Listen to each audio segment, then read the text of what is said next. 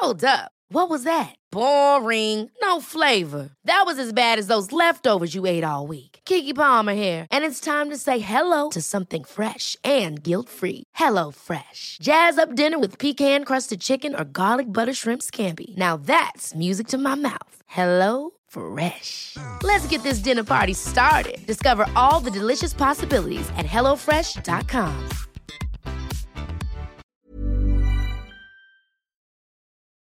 The Egg Debate. What's your favourite use for an egg? Ooh, uh, a pisco sour.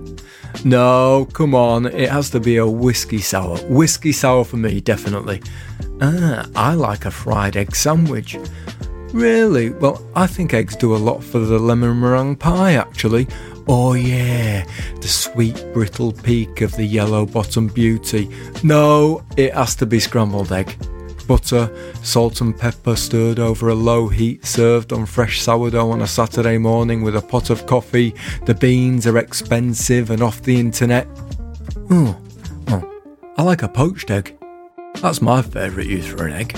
Well, either that or conception, birth, the human race, sperm hitting egg, the miracle of life itself, beaks breaking through shells from the inside, less so bowl rims cracking into shells from outside. But don't get me wrong, I like a poached egg and the use of an egg in the chicken and egg debate.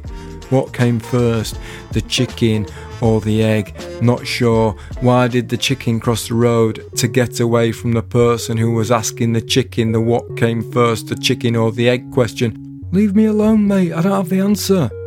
Come on, if anyone has the answer to the chicken and the egg question, it should be a chicken. And the chicken, now on the other side of the road, shouts, Oh yeah, well, what came first for you, the human or the human egg?